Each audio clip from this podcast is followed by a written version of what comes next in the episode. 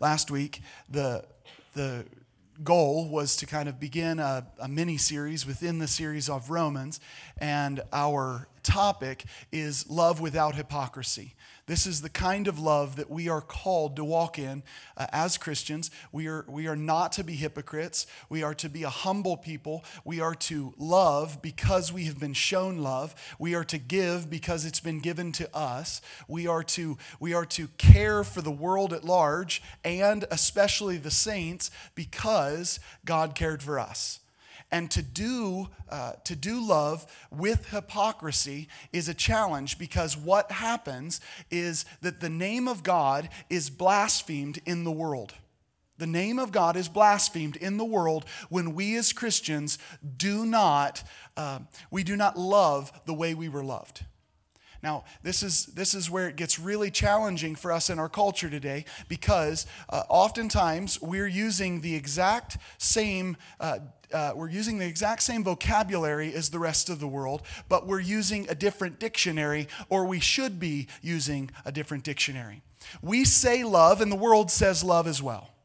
But what we mean by love is 1 Corinthians 13, especially when it comes to agape love, when it comes to the love that is reflective of the character of God.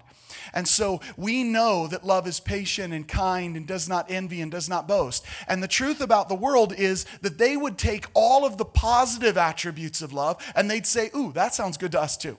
We, we like that too. I want you to be patient to me. Now, me being patient to you, that's another story, but I love the fact that you should be patient to me. The world loves to adopt those things.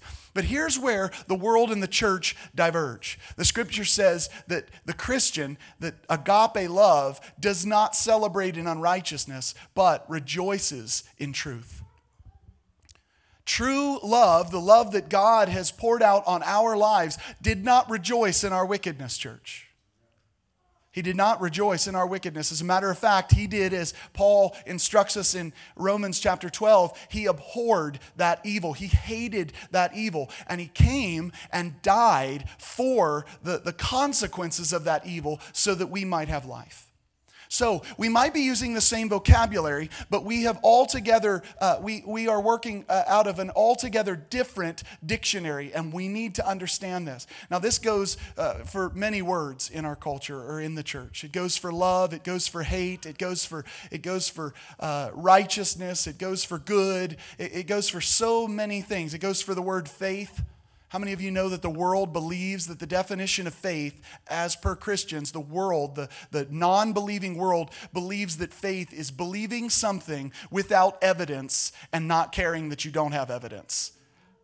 That's what they believe. They believe that our faith is just blind faith or wishful thinking. And here's what's tragic about that the church has accepted the definition said, Yeah, I just have faith in this situation. And you're like, So you trust that God's going to come through? And you're like, No, I'm just crossing my fingers. I'm just kind of hoping that this will come about. That's the wrong dictionary again. Faith is the substance of things hoped for and the evidence of things not seen. There is substance and there is evidence to the very things that we believe. One of those substance, one of that, those pieces of substance and evidence is what we celebrate next week. It's what we celebrate. There is a risen Lord, and it's not just because the Bible says so, but it is because the Bible says so. It is that the Bible also accounts that 500 witnesses saw the risen Christ. We see this by eyewitness testimony and by historical account. We have substance and we have evidence. We are not just crossing our fingers and hoping this whole thing is true. So we have the same vocabulary, but we got to make sure that we understand that we're working off of a different dictionary, and we need to uh, we need to challenge that.